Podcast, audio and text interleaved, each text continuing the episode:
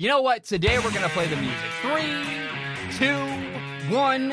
Oh my goodness. Good morning, good afternoon.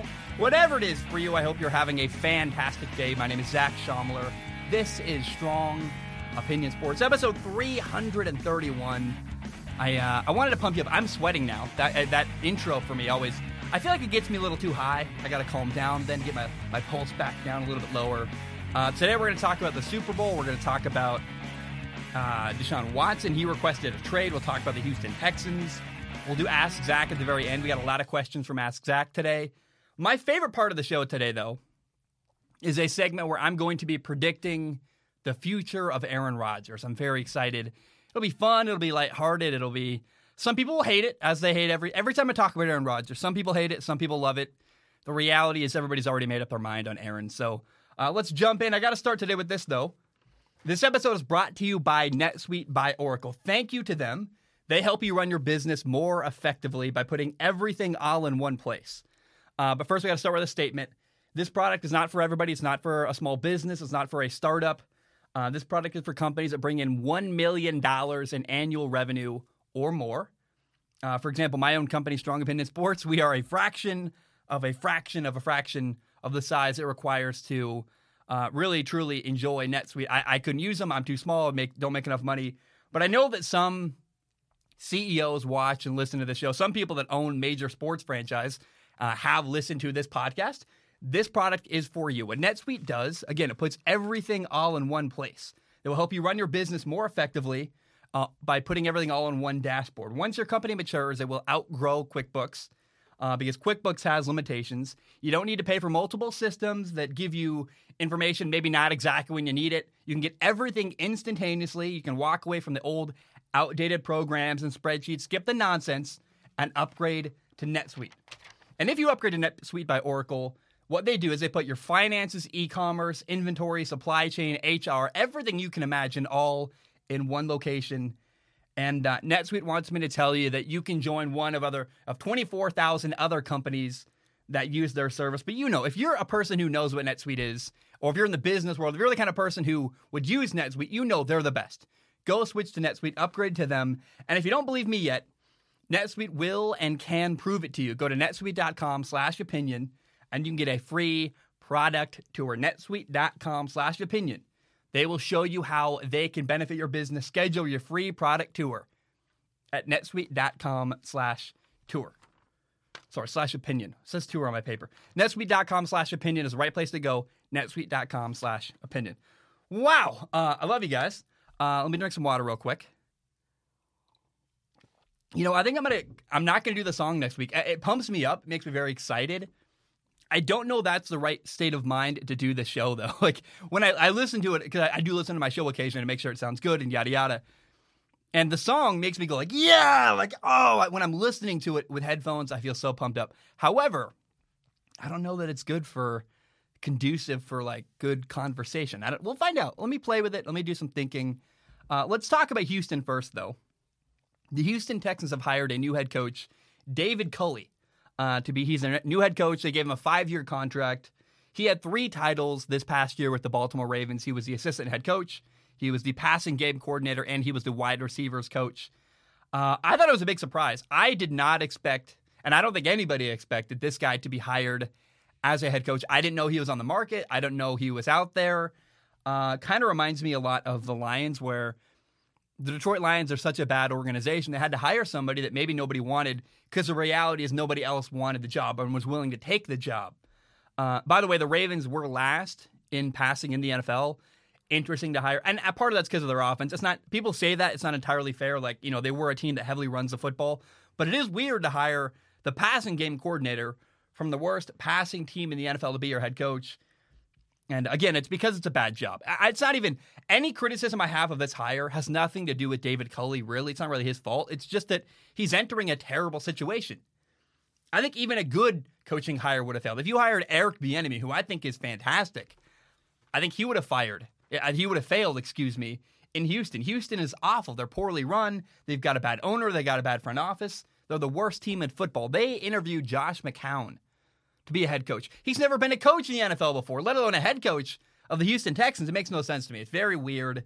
Uh, I feel bad for David Culley. It feels like he's the only coach who is willing to take the opportunity. Um, I, I want to say the guy has no chance, but I will say this. I hope that what happens is Houston trades with the New York Jets. They give, if the Jets give Houston the number two overall pick, and then the Houston Texans can draft Justin Fields, David Culley with Baltimore's background with Justin Fields and another first round pick or two from New York, that's the best chance they have to do anything positive in Houston. And if that happens, I, I will have an open mind. But I, I, just, man, I I feel bad for David Culley. Uh, the owner is the real problem there. The owner is terrible, Cal McNair, and then Jack Easterby, the guy who's kind of a symptom of the of the owner. He's also awful. Likely, Houston, this guy David Culley is going to fail in Houston, but I not all that is his fault. Whether he's a good coach or not, it doesn't matter. The situation there is terrible. And uh, honestly, I'm just glad that the offensive coordinator from the Kansas City Chiefs, Eric Bieniemy, has been spared. Thank goodness. Uh, he's got a good spot right now in Kansas City. He's got Patrick Mahomes. He's in a good location. He's winning a lot of games. I think what he should do, Eric Bieniemy, should either wait for an amazing job opening, maybe maybe like maybe a team with a great quarterback comes open. Hey, take that job, or replace Andy Reid when Andy Reid eventually does retire. So whatever. Eric Bieniemy has the upper hand. He does not need to take a bad job. This was not a good opportunity, in my opinion, for Eric Bieniemy. He's better than that. Uh, and uh, I'm really glad it's David Culley and not Eric Bieniemy. I feel bad for David Culley. I think he's going to fail. But I will say again, if they trade for the number two overall pick, they draft Justin Fields, that's their best shot to win again in Houston with David Culley and with their new quarterback in Houston. Now, it's also been officially announced Deshaun Watson, the Houston Texans quarterback, has formally requested a trade. Apparently, it was a couple days ago right after hiring the new coach, it came out that, yeah, he has actually requested to be traded. Uh, number one, I 100% support Deshaun Watson here. This is the right move. He should ask for a trade. Uh, you know, first of all, you got to realize the number one priority for Deshaun Watson needs to be and has to be himself and his family. He shouldn't worry about a bad owner and try to take care of the bad owner. It's, a, it's the owner's job to put Deshaun in a good situation to win. And uh, Houston is an awful, awful organization. Their owner, Cal McNair, is the biggest problem. A symptom of that problem is Jack Easterby, the guy running stuff at the front office. Both are really terrible. And uh, I, I encourage you, go read about Jack Easterby. He sounds manipulative. He sounds not good to work with. At the bare minimum, he's at least the Peter principle, meaning he got promoted way too far. And there's not a lot other things to say about this. It's Deshaun wants out. Good move. I think Deshaun's a great leader. I think Deshaun any organization in football would be lucky to have him. I thought it was impressive how well he played, how hard he fought, and how good of decisions he made at the end of the as this year. Uh, the Texans had a horrible year, no help around him, and he kept making good decisions, taking care of the football, putting his team in a position to be successful. The team around him simply was awful. And um, you know, I would love to see the Green Bay Packers trade. Hey, Aaron Rodgers wants out. Send Aaron Rodgers to Houston get Deshaun Watson. I love that. You know, trade for trade, man, that's Houston gets a good quarterback and uh, the Packers get Deshaun Watson. That's fantasy. That won't ever happen. But oh man, I, I would love, love, love to see that happen. Uh, now, the number one team that I think has the best likelihood to get Deshaun Watson is the New York Jets. Uh, I like that. I think it'd be fun. Robert Saleh, Deshaun Watson, probably. I'm sure they're getting Richard Sherman at some point. Uh, you could give up at the minimum You probably got to give up more, but at minimum this year, the Jets have the number two overall pick and the number 23 overall pick in the 2021 NFL draft. Um, if, if, Houston gets at least those, prob- probably more, probably you're getting like three or four first round picks you're going to trade Deshaun Watson away, which is great for Houston. And I think it's worth it for New York. Um, but if you're the Houston Texans, you get the number two overall pick. You get probably Justin Fields, another starter with a 23 overall pick, two more first round picks as the years go on. I think everybody wins. Uh, I think the thing is, if you're Houston, you got to trade him. He doesn't want to be there. He's not going to work with you, and so it's really unhealthy to keep a player who doesn't want to work with you under a kind of under contract and kind of hostage. And my favorite thing about this, really, and he'll get a lot of hate for wanting out, but people got to realize it's very rare that a quarterback really understands how valuable they are. We've seen it at the college level players. You know, Joe Burrow transferred from Ohio State to LSU, and people are much more okay with mobility in college. In the NFL, it's been very rare that a quarterback really says, Hey, I'm valuable. I should go to a great franchise. I, I don't deserve to be sitting here with a terrible team. And people argue contracts all the time, but I look, I once a quarterback wakes up and goes, wait a minute, I look, I, I hate this. I don't I don't like his team. I don't like the people I'm working for. I want a better organization. I, am I'm, I'm so glad. I hope more people do what Deshaun Watson has done to say, "Get me out of here." I wish Andrew Luck had done that. I wish that I wish more quarterbacks would really say, "Hey, it's my job as a leader to help the people in this locker room win." And if that's not going to happen, I'm out. But I, wish Andrew Luck had said for years, "Get me better players." He might not have retired so early. It's there's a culture here that quarterbacks can't be audacious and stand up and say, "Hey, I want better." That's awful and that's stupid. And so I, I'm glad Deshaun Watson's trying to get out. That's the right thing. And I hope we see more of this in the NFL from quarterbacks moving forward. Let's shift gears real quick. Let's talk about the Super Bowl. Let me check my audio real quick. A little bit loud. It's like blowing my eardrums out. I have it very loud in my ear. not not fun for me. Um, we've reached Super Bowl 55, the Tampa Bay Buccaneers against the Kansas City Chiefs, and uh, the story to me, pretty obviously, is Tom Brady against Patrick Mahomes. Oh my goodness. And I it's it's a matchup that we're so lucky to get and I think we're going to talk about for the next 20 25 years. We're always going to go remember that time Patrick Mahomes played Tom Brady in the Super Bowl. And I want to I don't want to take credit for this thought. Someone pointed this out on a YouTube comment one of my videos uh, where they said basically this is like having Michael Jordan play LeBron James in an NBA Finals series where we are going to look back years later and go, wow, we got this amazing matchup between potentially the two greatest quarterbacks of all time. We are years from now, we're going to debate who's greater, Patrick Mahomes or Tom Brady, and it's going to go back and forth. And I, I, I think we're so lucky to say, well, remember that one time they played head to head in the Super Bowl and this guy won? For the sake of argument, people are going to like that that happened. It's great for ratings. It's interesting, um, and I we never got LeBron versus Michael Jordan in the NBA Finals, but we get Mahomes versus Brady. That's so cool to me. And uh, oh my gosh, I I think every time they played, I believe it's come down to one score. I, what I believe is if if one team blows out another team, Kansas City is going to blow out Tampa Bay. I don't see a, a future where Tampa Bay blows out Kansas City. And if Tampa wins, it's going to be a close, hard fought win. But I think regardless, this Super Bowl like every other Super Bowl Tom Brady's ever been in, is going to come down to the final play, the wire, a really tight, close game. And you got to say, like, who I, I, can't think of two players in the entire NFL that I would rather have as my quarterback than Peyton, uh, sorry, than, than Tom Brady and Patrick Mahomes at the end of a game. So um, it's amazing that, like, because normally I'd go, well, you're playing Patrick Mahomes. At the end of the game, he's going to win. But then I go, what? You're playing also Tom Brady. And at the end of the game, who do you trust more, Tom Brady or Patrick Mahomes? I have no idea. And it's going to be really fun to find out this coming weekend, or sorry, two weeks from now, February 7th, I believe, is the date of Super Bowl 55. Going to be very, very, very fun. Um, let me give one. I'm going to take some drink some water real quick. I want to shift gears to Aaron Rodgers. um, I get called an Aaron Rodgers hater all the time. And I I really disagree with that. I don't think I am an Aaron Rodgers hater. I don't hate Aaron Rodgers. Uh, first of all, I do the SOS awards for the NFL. So we do the NFL S awards uh, probably in February after the Super Bowl. And I'm I'm pretty sure Aaron Rodgers is going to win my NFL Player of the Year award. So you can call me an Aaron Rodgers hater. I can recognize how amazing he is, his numbers, the accomplishments he's had. Uh, I think Aaron is an amazing player. I think he's maybe he's at least in the conversation for the most talented quarterback we've ever seen ever. He, he does amazing stuff throwing the football. Aaron's a, a, an amazing, amazing player, and I don't want that forgotten. I think people need to understand. I, my perspective on Aaron is, wow, he's incredibly talented. He's got us, given us incredible entertainment. Now, I, I do critique Aaron Rodgers, and I don't think having a critique of somebody makes them a hater. I, I, don't think I'm a hater. I can recognize his greatness, but I can also recognize the bad stuff Aaron Rodgers does. He's both good and bad. Like I think almost everybody has. I can't think of a single person in the entire world that has nothing you could critique.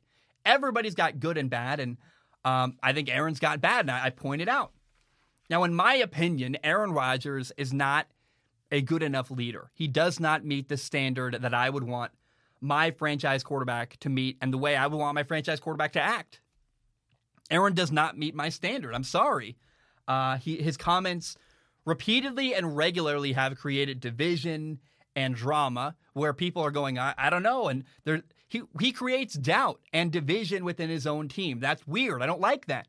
You don't see Tom Brady doing that. You don't see Patrick Mahomes doing that. You don't see, most people don't do that. And Aaron does not take accountability ever. He loves to blame other people. I can't find a clip of Aaron going, yeah, that's my bad. That that was a bad throw or a bad decision. He always deflects blame and finds ways to blame other people. Even in the, the press conference last week after the NFC Championship game, he made it very clear. That's not my decision. He blamed it on his head coach. He could have said, I love my coach. I, I he could have he could have doubled down and said, I love my coach. He's awesome, and defended the guy or supported the guy. Instead, Aaron wanted everybody, he wanted it very clear, I didn't make that decision. Okay. Oh, well, I, I remember a couple weeks ago, Lamar Jackson on fourth and two refused to leave the field. If you really wanted to go for it on fourth and goal from the eight yard line at the end of the game, you could have done it, but you didn't. And I have seen USC's quarterback, Kedon Slovis, take responsibility for an interception that bounced off his receiver's hands, where that's not Kedon Slovis' fault, but because Kedon Slovis, USC starting quarterback, a guy in college, by the way, younger than me, is eager to take responsibility. And the last thing Kedon Slovis wants to do is throw one of his teammates under the bus. I ask you, how can a young quarterback in college take extreme ownership when Aaron Rodgers can't even do that? I it baffles me to no end. I think part of being a quarterback is taking responsibility, not just for the good stuff that happens, but also some of the bad stuff. I, and nobody ever challenges Aaron Rodgers on that ever. Now, I want to share my prediction for what's going to happen with Aaron Rodgers this offseason. Here's what's going to happen. Are you ready? Here's what will happen with Aaron Rodgers this offseason nothing. Absolutely nothing is going to happen with Aaron Rodgers. He's not going to leave Green Bay. No way. Aaron's a whiner. Aaron is not going to leave Green Bay because he doesn't have the guts or courage to take responsibility and go somewhere else. He's afraid of failure. He doesn't like taking risks. Watch the way he he, he hates throwing interceptions. And he I, Tom Brady's the kind of guy. Tom will throw seven interceptions in a game as long as he wins. He's happy. If Aaron throws two two interceptions in a game, he falls apart. We saw that earlier in the year when Tampa Bay played Green Bay. Aaron threw two early interceptions. Kind of just looked like he wanted to go home. He's always blaming other people. Aaron is always finding ways to deflect blame and point fingers at other people for their failures. Oh, and by the way, Aaron's going to keep complaining. He's going to stay in Green Bay next year. He will complain left and right. You'll see little comments throughout the year. People go, that's weird thing to say. It's not going to stop. And he's not, by the way, going to win an NFC championship game next year. But mark my words, Aaron Rodgers, come week one, the 2021 season, he will still be in Green Bay. He's got one more year in Green Bay, then he's out. But I, I am telling you, a trade's not going to happen. But the Packers don't want him long term. There's a reason why Green Bay drafted another quarterback, Jordan Love. They realized, hey, you know, Matt LaFleur got one year as a head coach of the Green Bay Packers working with Aaron Rodgers, and he realized, oh no, I better get some kind of I need a lifeboat. I need a I need a skate pod to get out of here because at some point it's not going to work with Aaron. The reason why the Packers drafted Jordan Love is not about age. It's not because Aaron Rodgers is too old or playing badly. It's because he's hard to work with. They don't want to work with him long term. They're going to wait till Jordan Love is ready, then pull the trigger, get rid of Aaron. Here's what Aaron wants Aaron Rodgers wants the Packers to come begging, saying, Aaron, please stay. We want you. Please don't leave us. He wants to be wanted. He wants to be pursued. He wants people to tell him he's great. We need you. You better stay. That's what he wants. That he's not going to leave. Now, Aaron does not like being critiqued, or people call it criticism. I call it critique. I think it's a much kinder way to put it. Uh, good leaders have no problem with critique. They're not insecure. They're always evaluating themselves. Aaron, for some reason, hates criticism. He hates anytime you point out anything negative about him. He hates that very, very much.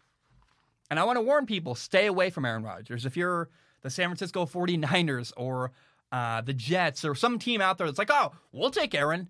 Oh, good luck with that. Aaron's hard to work with. Aaron Rodgers and Kyle Shanahan, Kyle Shanahan running the offense, I think Aaron's going to have a bone to pick. He's going to have stuff, he's going to have his own opinions and he's going to disagree and he's going to fight back and argue with the coach. That's what happens every single time Aaron has a coach. I, I, at this point, you're crazy to deny that. And the Packers, by the way, are great. So if Aaron goes to another team, is going to be unhappy still. No matter where Aaron goes, pick any franchise 49ers. Uh, what's another team needs a quarterback? I'm trying to think. Uh, the Dallas Cowboys. Like, no matter where Aaron goes to be quarterback next, he's going to be unhappy. He's going to find himself still frustrated because I, I think he can't appreciate what's in front of him.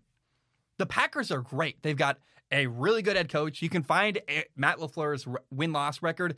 And people say, well, it's all on Aaron Rodgers. Well, the Packers were terrible before Matt LaFleur got there. Then, since Matt LaFleur, they've gotten to two NFC championship games in a row. Matt LaFleur can coach. You can argue about the decision at the end of the game, but Matt LaFleur is a good coach. You got a good defense. You had they picked off Tom Brady three times last week. And you got a top three receiver, Davante Adams. So stop telling me the Packers are terrible. So go ahead. Aaron can leave. Oh, yeah, by the way, in, in, Green Bay, there's no owner. There's a small media market that Aaron can dominate. They never challenge him. They're afraid. The media market in Green Bay is afraid to push his buttons or challenge him. They're afraid they'll get, uh, what, what's the word when you, like the silent treatment or ignored?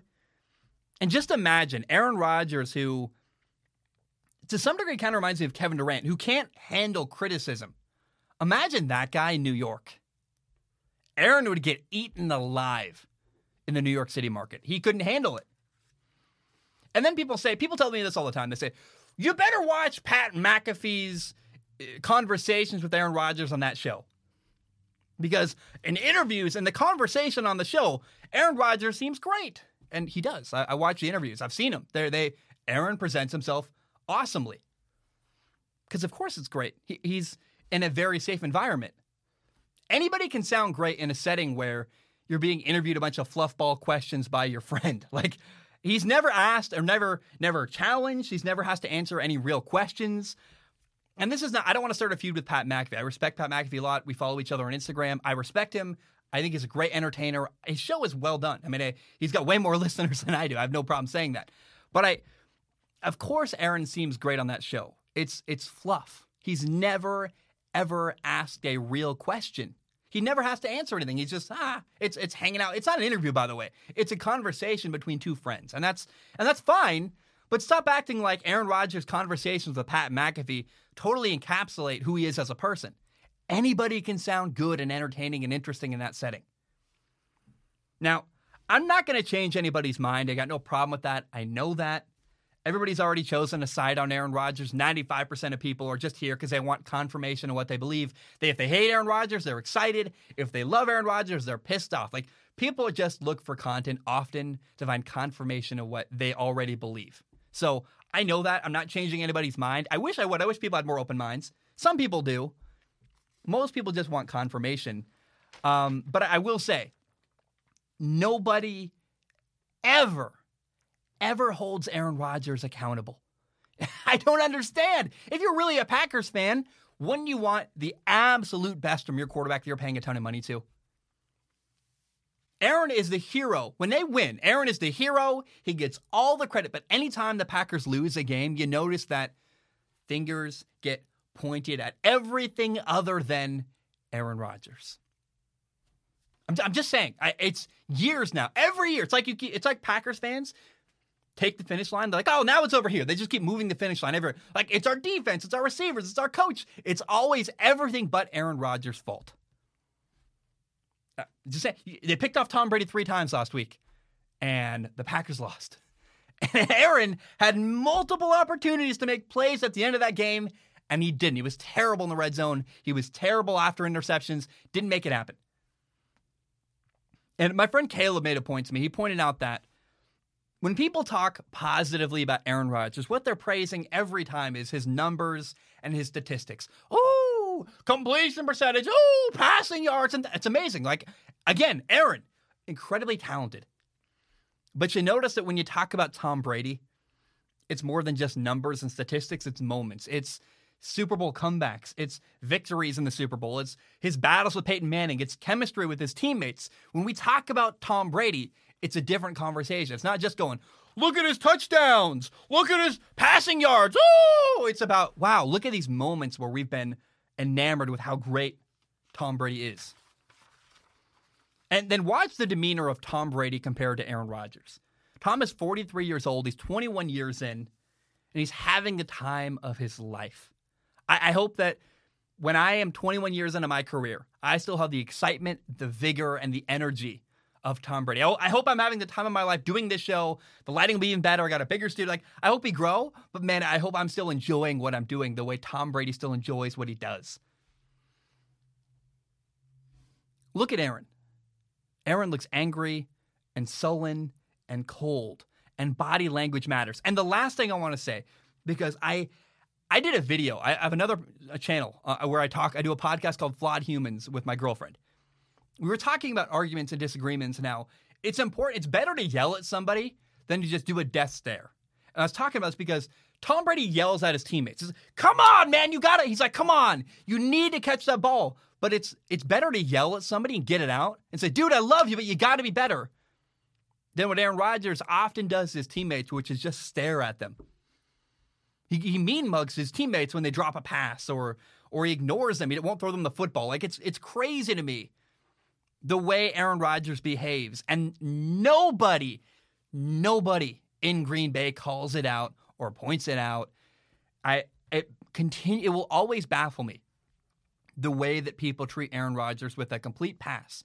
He's given a God status, but he doesn't deliver like a God, and I I am I'm so so tired and I, I know it's my second segment in a row, but I'm telling you, Aaron's not going to leave Green Bay. He's too much of a whiner. He's not doesn't have the accountability to leave Green Bay. And what would happen? He's so afraid of failure. What if the mighty Aaron Rodgers went to San Francisco and didn't work? I don't think he has the guts to find out. I don't think he has the guts that Tom Brady did to leave where you're comfortable. Aaron's comfortable. He's not going to leave Green Bay. And I I just come find me in September next year. When the season starts in 2021, talk to me then. Aaron's not going to leave Green Bay. And again, I, I, don't think he has the guts to make that happen. I'm going to take a short break. I will be right back. When I do, uh, we'll talk about Ask Zac. I'm very excited. to talk about. We're going to do Ask Zac, my favorite segment. Uh, my name is Zac Shomler. We're going to take a short break. I will be right back. All right, we are back. Hope you're doing very, very well. I uh, was listening to a podcast earlier today, gave me a reminder called The Finding Duke, podcast I really like about Xbox. And uh, I was reminded I need to start asking you guys to rate the show on iTunes. I keep forgetting to. If you're listening right now, please take a moment, rate the show on iTunes. It really helps the show grow. I'm trying to grow. Our listens aren't as high as I'd like them to be. Uh, I think we're a lot bigger on YouTube. So please uh, go help me grow by rating the show on iTunes. Give it a, a, star rating, give it a review if you want to, but the rating really, really is important. And it helps the show get more traffic and more people watching and listening. Now, it's time for Ask Zac, my favorite part of the show. It's where we answer, where I answer. No, there's no we, it's me alone in this room. It's where I answer questions from the audience. You go to patreon.com forward slash Zac Shomler. You give a dollar a month. Uh, you can give more if you want to. Please do. It literally helps pay my rent. But a dollar a month gives you access to submit questions on Patreon. Now, if you, if you submit a question, I do not guarantee to read your question on the show. My only guarantee is I do look at every single question with my eyeballs, and I pick the top couple to read on the show. And uh, yeah, let's jump in. The first question of the day is from Allie. Allie writes and says, Hi, Zac. First off, I'm wondering what you think the rest of Patrick Mahomes' career holds. He is he could play for 15 more years if he wants to, which is pretty scary to the rest of the NFL. Will there be a Chiefs dynasty? Will he retire early because there's nothing left to accomplish? What are your predictions? Finally, I have a fun fact for you. Giles uh, Perelin, uh, Pereyan, Pereyan, we'll say a USC alumnus. It's in California, so maybe it's a Spanish name. Pereyan attended 797 consecutive USC Trojans football games. To put that into perspective, he attended games from 1925 to 1998. Can you imagine the difference of style of play in the 20s and 30s compared to the 80s and 90s? That's amazing. Didn't know that. Uh, Patrick Mahomes, his career. First of all, I would be absolutely astounded if at the end of his career we weren't talking about him as, at the minimum, the potentially greatest of all time. It's going to be him or Tom Brady 15, 20 years from now, whenever his career is over. And uh, yeah, I think I think we are in a op- we have an opportunity to see a Chiefs dynasty happen. What's even crazier is they've kept the band together as far as coaches. Steve Spagnuolo, the defensive coordinator, appears to have no desire to want to leave Kansas City. That's great. He failed as a head coach, and I think also he, rec- he can recognize I got a good thing. I'm not going to screw it up. I like winning Super Bowls. I like having a great quarterback. It makes my defense better. And then Eric Bieniemy, the offensive coordinator, who keeps being in the running for head coaching jobs and keeps not getting jobs, despite being probably the best candidate out there because he keeps going to the Super Bowl. Teams want a coach sooner than that. They get impatient. Eric Bieniemy doesn't get hired. Plus, also Eric Bieniemy has been canceling interviews and he's been prioritizing football, which I gotta say, if you're a, if you're a person as a coach, your job is to coach now, not worry about your next opportunity. The fact that coach, if you're an NFL team, and you can't respect the fact that Eric Bieniemy is busy coaching, it's kind of weird. And I, if I'm a team out there, it seems like we should be like, hey, we'll pause everything. We want you. We'll wait for you until you're done. Uh, but they're also teams are afraid that if they don't get Eric Bieniemy, then they waited for no reason. So I get it, but man, what could really happen is if Andy Reid does retire, we could have Eric Bieniemy step into his place and continue that dynasty. So absolutely, we could have a dynasty coming up in Kansas City. Now, the next question kind of ties into it, so I want to read it. Dylan says, Hey, Zac, Dylan writing in, I love the show and everything you're doing with the podcast. You clearly have a deep passion for your craft and admire you for your persistence and hard work. I know you love a good story within sports, and I wanted to hear your thoughts on this. Villains and heroes within the sport, players such as Tom Brady or coaches such as Bill Belichick have always been seen as the villain or antagonist. Now that they've been split up, that storyline is fading away. What are your thoughts on this, and who do you think will be the new villain or new hero within the NFL? Thanks for reading with your eyeballs, Dylan. So Tom Brady still is seen as a villain because people he keeps winning and people hate seeing him in the Super Bowl. For some reason, people hate seeing people win and succeed. And the way a villain is created in sports is when you succeed enough that people get jealous or they're like the argument is we're tired of seeing you but it makes no sense to me. People hate lebron people hate tom brady people hate people hate success. And the reality is that the more patrick mahomes keeps winning and being successful and playing at a high level the more he will be hated. Because at some point people get sick of you. He's new and fun now. If he's still playing the same he is five years from now people are going to get really tired. Like, oh, we see, people already you already hear some of it. People say, "We see him everywhere. We're tired of it." And you see Trevor Lawrence everywhere. People hate see, hated seeing Trevor Lawrence everywhere. If you win and you're really successful, a lot of people also will hate you. That's just how it, you get more exposure, and some of those people that are exposed to you hate you and are tired of you. And I think maybe it, it's possible Mahomes gets hated on a little bit less because I think this is a not a cheap shot, but he's I think he's less attractive than Tom Brady, so there's less jealousy. They're like, ah, he's, he's also a model. And I think the other thing is Patrick Mahomes, quite frankly, I would say is more fun to watch. So Tom Brady was boring and controlled the football, and they kind of won on technicalities, like they outsmarted you. Patrick Mahomes doesn't just outsmart you, he beats you in a very entertaining, fun way. So it's possible he's less hated than Tom Brady, but at some point, he's going to be hated too. It's what happens when you dominate at a high level. Everybody who does that gets hated at some point. So whether it's LeBron or Kobe Bryant or Michael Jordan. Like everybody hates people that are successful, and the more Patrick Mahomes wins, the more successful he will be. Who are the heroes? People love a, good story. They like a new person. So Josh Allen's a hero. Lamar Jackson's a hero. Uh, if you don't win too much and you're just fun and new and you win sometimes, you're a hero. And then if you win too much, you become a villain. Aaron Rodgers is seen as a hero. If Aaron Rodgers dominated the NFL for the last 10 years uh, and, and won like you know, went to 10 Super Bowls, he'd be a villain too. So um, that's how it works. The next question is from Jeremy. Jeremy writes in says, Hey, Zac, even though the NFL playoffs are in full effect right now, I want to shift gears to something non sports related. So I think I can recall you considering La La Land one of your favorite movies of all time. After years of having it on my watch list, I've finally come to watch it, and I gotta say, I 100% get you. I loved every second of it and would rate it to a perfect 10 out of 10. Ironically, I watched it right after having one of my worst all time movie watching experiences, which was dragging myself through the lazily written, unfunny, stinking pile of nothingness that is Grown Ups 2. It's hard for me to put into words just how much hatred I feel towards this abomination of a movie. It hardly even deserves to be called one. But to be honest, letting, so- letting some steam off on it and giving a little rant doesn't feel bad at all. So here's my question Are there any movies you hate with a passion or love to rant about? I know you're not much of a rant guy, but sometimes I feel that pointing out the bad and the awful can enhance one's ability to truly appreciate the good and the great. As always, I appreciate you for looking at this with your eyeballs. Grubas Deutschland von Jeremy. I think that's some. I, I, apologize. I don't speak that language, but uh, I'm, I'm, a dumb American. I do my best. um, so there's two movies I hate. With so first of all, La La Land. Dude, if you're a person with a dream, like if you want to make a sports podcast or you want to be a musician or an athlete, no matter if you're a person with a dream, watch La La Land. It made me cry. I cry pretty much every time I watch it. It's amazing. I love it so much. Um, so I, I gotta first of all, I got a lot to say here.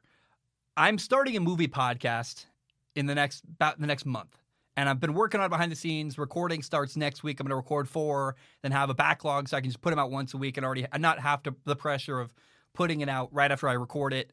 Um, I'm excited for that. It's going to be really good. And so with that comes I'm doing another. I, have I've got three channels at some point. When one of those channels uh, on one of those channels, my personal channel, I'm probably gonna make a video about Phantom Menace, my least favorite movie of all time. I absolutely hate Phantom Menace because it's got bad writing and bad direction and oh my gosh. And I, I my dream, like if I got if I was a Make a Wish kid and got one dream, or like a genie said, "Hey Zac, you get one thing," my dream would be to remake and rewrite Star Wars, the the the prequels. I think I could do it way better. I can make Anakin a better character that you care about, and then you're upset when he changes, and you but you understand it. I got a whole theory behind it. I got a whole storyline. I literally have I've written treatments for this movie. Like it's crazy how much I have done for my idea of Star Wars. So hey, Phantom Menace, but I'm not going to talk about that here. There's a movie I really want to. Uh, my, my show is going to be diving into one movie per episode, and you talk for like two hours about each movie, diving into it with my friends and talking about it.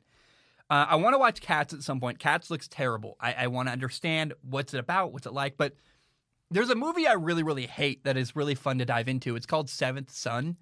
It's a fantasy setting. It's got a really good cast, and it's got horribly written dialogue and story progression. It makes no sense. The story, the writing's terrible, and uh, I I want to at some point talk about Seventh Son. It's got the guy from Game of Thrones. It's got Alicia Vikander who plays uh, Croft and Tomb Raider.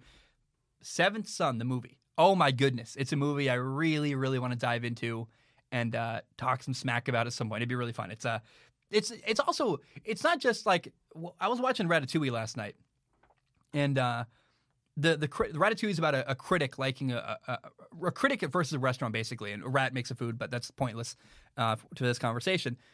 The critic made a point. He said that sometimes the worst restaurant I go to, the worst food I eat, is the most profitable, and the most entertaining because it's fun to talk about bad stuff. I, I love diving into like a bad quarterback or a good or a quarterback we're not sure about, Kirk Cousins or uh, Tua Tagovailoa, like a quarterback. We're like, I don't know. That's way more fascinating to me than talking about Patrick Mahomes, who's pretty clearly and obviously amazing. So a movie like Seven Son, diving in, going, why did this go wrong? Like analyzing what went wrong, why it's bad, why it didn't work. Like I love understanding why and analyzing stuff like that. So there really is something to talking about things that are bad and things that are not very good. Like there is something to that where it works really, really well. Now Raphael writes in, he says, Hey, Zac, Raphael is writing in from Switzerland. Raphael is writing in, I don't know.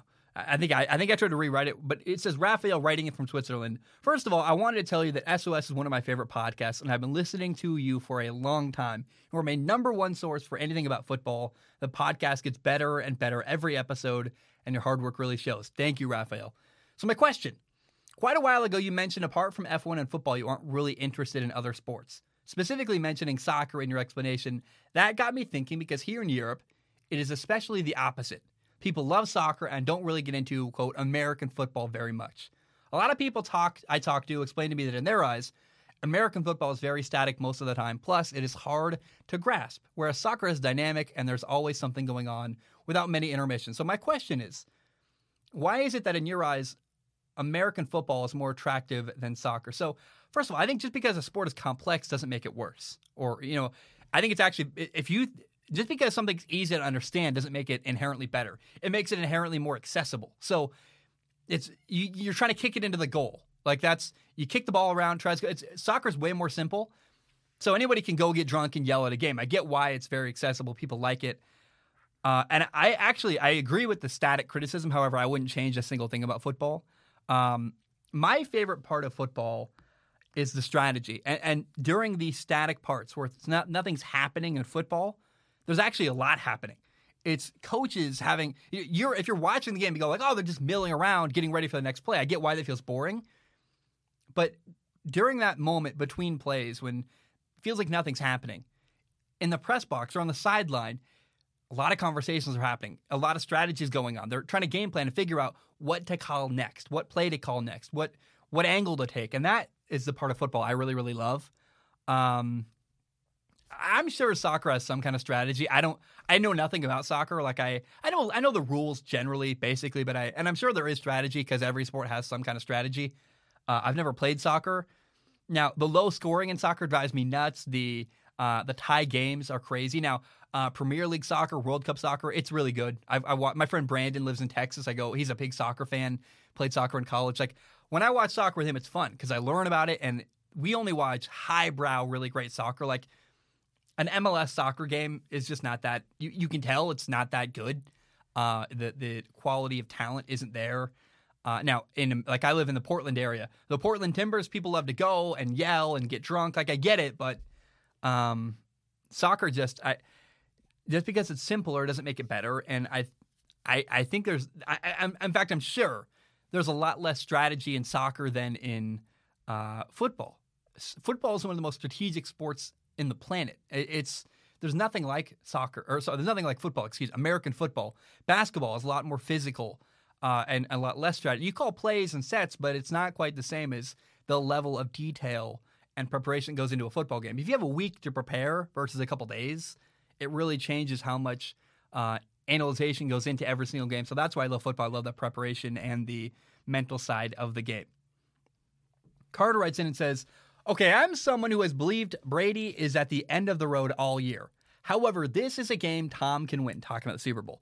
He's not the strongest or the most accurate quarterback in history, but he's the greatest decision maker ever to play quarterback in the NFL, and decision making is the skill needed to beat Kansas City.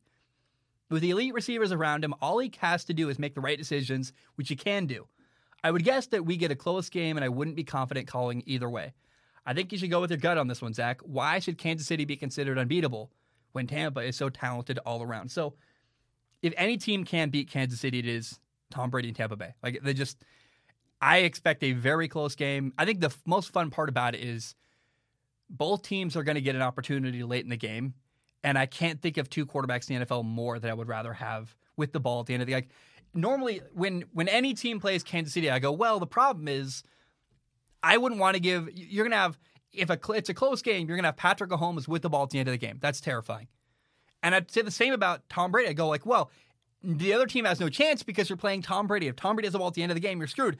In this game, you have the two best people in the NFL at the end of a game, Tom Brady and Patrick Mahomes. I have no idea what's going to happen. It's going to be incredibly fun. And uh, I just, I'm excited to see what happens. It's going to be wild and exciting and really, really cool.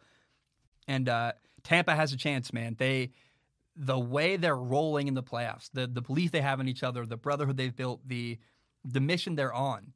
Uh, Kansas City should be the favorite, but Tampa Bay absolutely has an opportunity uh, to win in the Super Bowl. The next question, I'm going to read them both back to back because they kind of tie into each other. Landon writes in and says, Which of the four elements from Avatar would you want to bend and why? Earth, wind, fire, and water.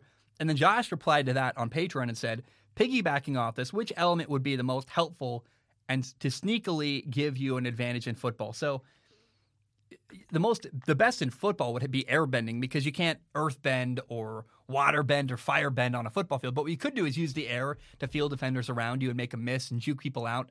Uh, so that uh, or you know to jump a little bit higher than normal to catch a pass kind of thing.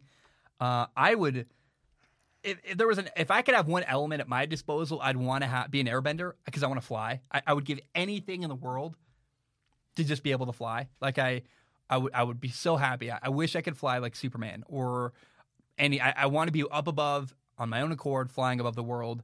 Uh, the reality is, I probably don't have the patience to be an airbender. If you watch Avatar, you know it requires a lot of patience and peace and quiet, and I'm too brute force. Uh, so I'd probably end up being like an earthbender who's like pounding on the walls, and that'd be cool. I'd build myself a house. I'd be happy. So, um, but uh, yeah, you're right. Uh, I think I think uh, air is the best for football. Sterling writes and says, Zac, do you watch a lot or any football with your girlfriend?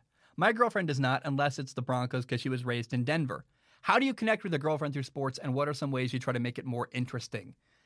Uh, my girlfriend doesn't care about football at all. As she tries, like she gets what's going on because she's with me and I talk about football all the time. And actually, she sends me statistics sometimes and fun little factoids. And um, she sent me that Tom Brady stat about how Tom Brady's more likely to win a Super Bowl than Steph Curry is to hit a three pointer. That came from her last week.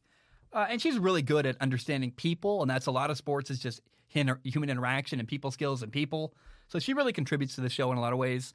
Um, but she's not into sports, and I actually really like that because it when I'm not working, I don't want it. Like the moments I'm not working, I want to be away from work. And so when I'm with her, it's not about sports. Now, the way she watches football with me, she plays her Nintendo Switch. So we'll be on the couch. I'm watching football. She's on her Switch playing like Mario versus Raving Rabbids or whatever. And um, that's how she gets to be near me and we get to be together. But she's doing what entertains her and I'm doing what entertains me and working on my show. So uh, yeah, that's how we watch football together. She plays on her Nintendo Switch and I watch football on the TV. And now the next question is from Ooh, Joshua's got a good one. Joshua says, I know the F1 intro, mu- intro music is one of your favorite sports themes. So I'm curious which of the NFL themes is your most favorite. There's the classic Monday Night Football, Sunday Night Football on NBC, the CBS one, the Fox one. Um, the Sunday Night Football is my favorite. Dun dun dun dun dun dun dun dun dun dun dun dun dun. Dun, dun, dun, dun, dun, dun, dun, dun, dun, dun, dun. Like NBC's Sunday Night Football. Oh my gosh, that that music with Al Michaels' voice and Chris Collinsworth, like I, it's my favorite. It's, and I know now. I hope I sang the right one. That's actually it, it, how funny it would be if that's like Fox, but I know it's not Fox. Fox is like da da da da da da da da. Um, but I I don't know. I just uh. I, I really uh, I, I love Sunday Night Football's music. It's it's phenomenal. The NBC music, well done for football. Uh, Trent says, Mr. Shomler, what is your guilty pleasure TV series you watched or are watching? I heard you mention Outer Banks on one of your podcasts, which some might be guilty about. I thought it was great. Also, being a fan of quarterbacks, how exciting is it to see clean, smart backup quarterbacks play in big games? You talked about Taylor Heinicke, but now Chad Henne played for a bit. Tyler Huntley drove down the field for the Ravens. I feel like no matter what team it is, it is so fun to watch a backup shine. Cheers, Trent. Absolutely. Uh, I love watching backup quarterbacks play well and exceeding the expectation. Now, my guilty pleasure show. So, first of all, what I, my comfort food show is I watch The Expanse on Amazon. It's a space show. I love it so much. Oh my goodness, uh, it's better than Star Trek. Actually, Star Trek actually lost me, uh, and uh, I, I, stopped watching or caring. But The Expanse is my favorite show on TV. Now, my guilty pleasure show, the show I probably feel guilty about watching and a little bit embarrassed about how much I love it. boy, uh, I love The Bachelor and I love The Bachelorette. I love the drama. I love now there are parts where it's overproduced or annoying, uh, but man, that that TV series, The Bachelor, The Bachelorette, love. My, my girlfriend introduced me to them this year. I, I got it's it's phenomenal television. I'm sorry, it's great. They're arguing and yelling and the drama, like ah, it's it's wonderful TV. And uh, I uh, like this lady Victoria on The Bachelor right now is a nightmare, but it's fun to watch. Like so it's it's trashy and fun, and I don't mind it. The Bachelor is my guilty pleasure show that I like and I feel guilty about. Zach writes in and says, "Hey Zac, big fan and really appreciate all the hard work you put in for every show. With the recent news that Pac-12 Commissioner Larry Scott is out after June." What do you think a new commissioner needs to do to return the conference to national relevance? Clearly, as of now in sports, that matter uh, that matter. It's clear fifth out of fifth, and I was wondering if you had any opinions on how to make it better, how to make the Pac-12 better. Uh, I mean, part of it, frankly, is that they're in conferences that they're in states that don't like California doesn't care about football. Alabama cares about football, and legislation backs it up. I mean, the 49ers had to play games in Arizona because Santa Clara wouldn't let them play. That would never, ever happen in Alabama, Florida, Georgia. They care more. Everybody in the South cares more about. Uh, sorry, everybody in Georgia alone, everybody in Alabama alone cares more about football than Oregon, Washington, the whole West Coast combined. It's it's just that's a problem. I, I think the Pac-12 is always going to be doomed because of that. Now, the one thing I would do, the reason why I picked this question really is because I think they got to move their headquarters from. They got their headquarters in downtown San Francisco. The Pac-12 does. I've been there. it's a pretty building. It's really pompous and ridiculous. It's way too big. It's the overhead's insane. Uh, it's a horrible place to live and work. The employees don't like it. They don't make enough money to live there happily. Um, the Pac 12 needs to move their headquarters to Salt Lake City, in my opinion. Salt Lake City, you got a team there, the Utah Utes. You got, it's way cheaper. It's got, uh, in Utah, you have ridiculously good internet. Uh, the NSA is there. They don't tell you that, but they are. That's why the internet's so great throughout the whole state of Utah. And uh, man, if you, if I am the Pac-12 commissioner, I'm saying we're moving, we're, we're, picking up ship, we're moving to a different building to make our costs way lower, and uh, we're operating everything out of Utah now instead of out of uh, San Francisco, California, because it's too expensive and it makes no sense. No one, it's just bad. It's hor- horribly run, and the Pac-12 has got a lot of problems, and some of that's because of geography, some of that's because of decisions they've made. But Larry Scott in my opinion, did a pretty bad job as the Pac-12 commissioner, and uh, he had good ideas and tried, but it, he took a lot of missteps. I think tried too big for to look good and have a great appearance rather than actually producing good stuff week to week content wise. Uh, the last question of the day comes from Tyler W. Tyler W. Tyler says, "Hey Zac's eyeballs, have you ever considered hosting a live stream of any games down the road similar to what Tom Grossi and others do?" I think it'd be fun to watch together and get little insights on cool things that stick out to you while watching, hoping the best for y'all. So, W. Tyler, uh, I'd be all right if I did. It'd be fun, be cool. Um, I don't really want to do it though. I, I, like my piece. I like taking notes and having food, and uh, I don't really want to work. Like I, I already work so much. I don't want to work also while I'm watching football. It's kind of my moment to relax and actually enjoy the game. Uh, what I would do I would love to be a broadcaster, like an official TV or radio broadcaster. I've done that job before. I think I'm a pretty good color analyst. I, I pretty good. I think I'm, ooh, I think I'm effing great at my job there. Uh, I give me a play-by-play co-host and let me do color commentary. I think I'm phenomenal at that. I like it. I would do it for any network that wants me happily. Uh, but other than that, man, I I don't want to do streaming on my own. That sounds like a lot of work, not very fun. Uh, and I, I don't, I, I, like watching games in my introverted style in my sweatpants with, uh, uh, you know, good food and my notes and just having a good relaxed time. I don't really want to try to do it on camera. That I already, I'm on camera so much. I don't want to add more to my life doing that way. But hey, maybe we'll reevaluate in five years from now. We'll see. But I, that's not my thing. I don't want to do that. I, am happy people do it. I'm happy people like it. I don't really get it. It's not my. I wouldn't want to do that. So I just, uh, I'm good. But I, I appreciate the thought. It's nice of you and um, pretty cool. So, guys, that's all I have. Thank you so very much. I appreciate you. I love you. I'm about to record another podcast with my girlfriend called uh, The Crumb tail, which is uh, all that food, which will be fun. So, uh, we're gonna we're gonna eat Chick Fil A and talk about the food in the podcast. My name is Zac Shomler. I love you. I appreciate you. Hope you have a great day. But um, bam, we are